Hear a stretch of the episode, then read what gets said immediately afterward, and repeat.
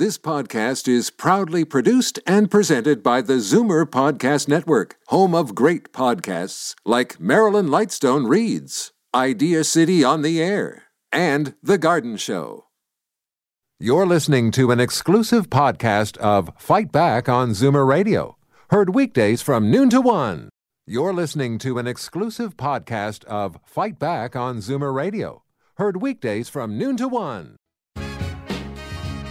Fight Back with Libby Znaimer on Zoomer Radio.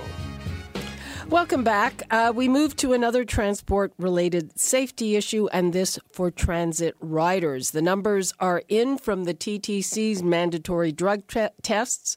22 of the 1,200 TTC workers uh, that were tested failed those tests over a six month span. That comes out to 2% of the overall workforce. Five of those who failed the run- random drug tests are TTC operators. Um, I think that's probably worrying.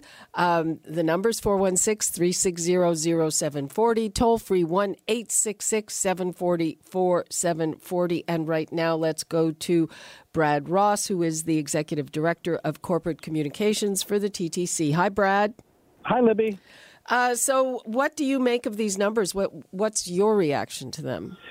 Well, our reaction is that it it, it, it sort of demonstrates why we need this program. Uh, we knew that uh, going into this, that through our fitness for duty policy generally, before we had random testing, we had um, reasonable cause testing, for example, post incident testing, and we knew that um, there was a concern that uh, that we were seeing an increase in the number of of impairments in the workplace. I want to be clear, though, that of course the vast majority of our employees would never think of coming to work uh, impaired, but uh, some do, and uh, we need to uh, we need to deal with that, and, and that's what random testing allows us to do. It's a deterrent, and uh, where it's not a deterrent, uh, you risk getting caught, and when you get caught, you lose your job. And so this is incredibly serious. This is a, a transit system uh, that employs 15,000 people. 10,000 of those are subject to what's uh, to random testing. They're in safety sensitive positions. We move, you know, uh, 1.8 million people every day, um, and there are workers who are working around heavy machinery or on the tracks. Um, it's it, it, can be a dangerous uh, environment, and so we need everybody from frontline workers to executives to uh, to to be fit for duty when they're, when they're at work. And uh, uh, have you seen? Uh, this is, I think, the the second round of it. Have you seen numbers go down? Is it working as a deterrent? Well, we we've been publishing these numbers from from day one, the, from May the eighth. They're in, they're in our CEO's report every month.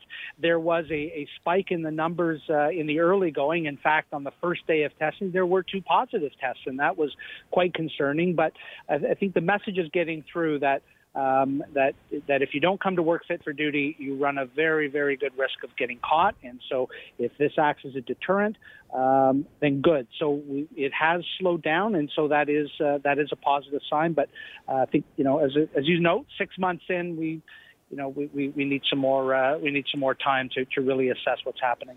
Um, what do you say to uh, passengers who say that you know it, it, the gross number might be on the small side, but it's still really worrying? Well, what we would say is uh, we, we take this very seriously. That we want the TTC to be the safest transit system it can be, and that this program is is one more step in that. Uh, I would also say, as I as I said earlier, that of course the vast majority of our employees uh, would never dream of coming to work uh, anything but fit for duty.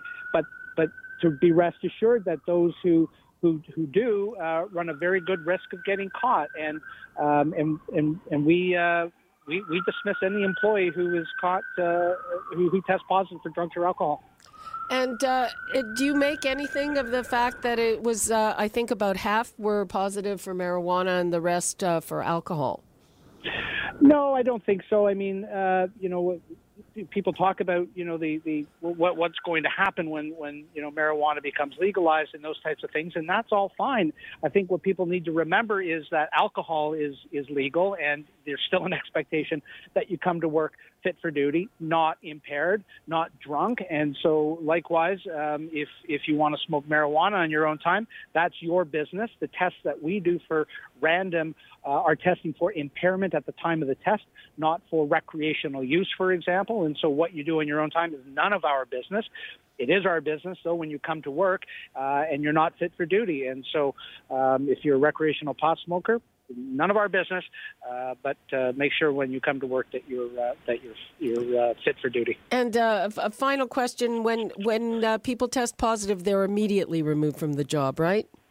Well, what happens is that yes, they are. if they test positive, they're immediately removed from the job, and, and an investigation then ensues. There are some um, we, we need to, uh, you know, interview them. There's a couple of things that need to happen from a procedural process point of view.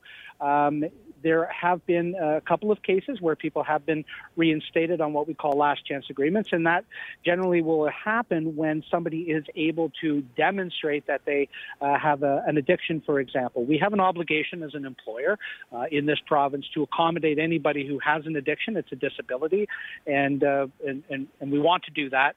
Um, it's not uh, you can't just come to us and say, "Well, I oh I had a, I have an addiction and that that's you know that's why I'm impaired at work." You know, there's a process that we go through. Uh, there's an assessment that is done, and so in some cases it has been demonstrated that indeed they have a uh, an addiction, and but in the majority of cases that uh, that is that, that doesn't hold, and uh, you will lose your job.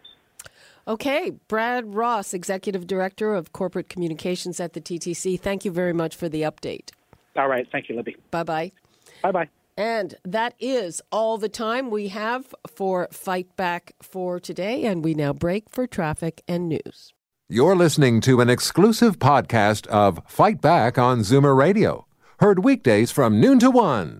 You're listening to an exclusive podcast of Fight Back on Zoomer Radio, heard weekdays from noon to one. You're listening to an exclusive podcast of Fight Back on Zoomer Radio Heard weekdays from noon to one. This podcast is proudly produced and presented by the Zoomer Podcast Network, home of great podcasts like Marilyn Lightstone Reads, Idea City on the Air, and The Garden Show.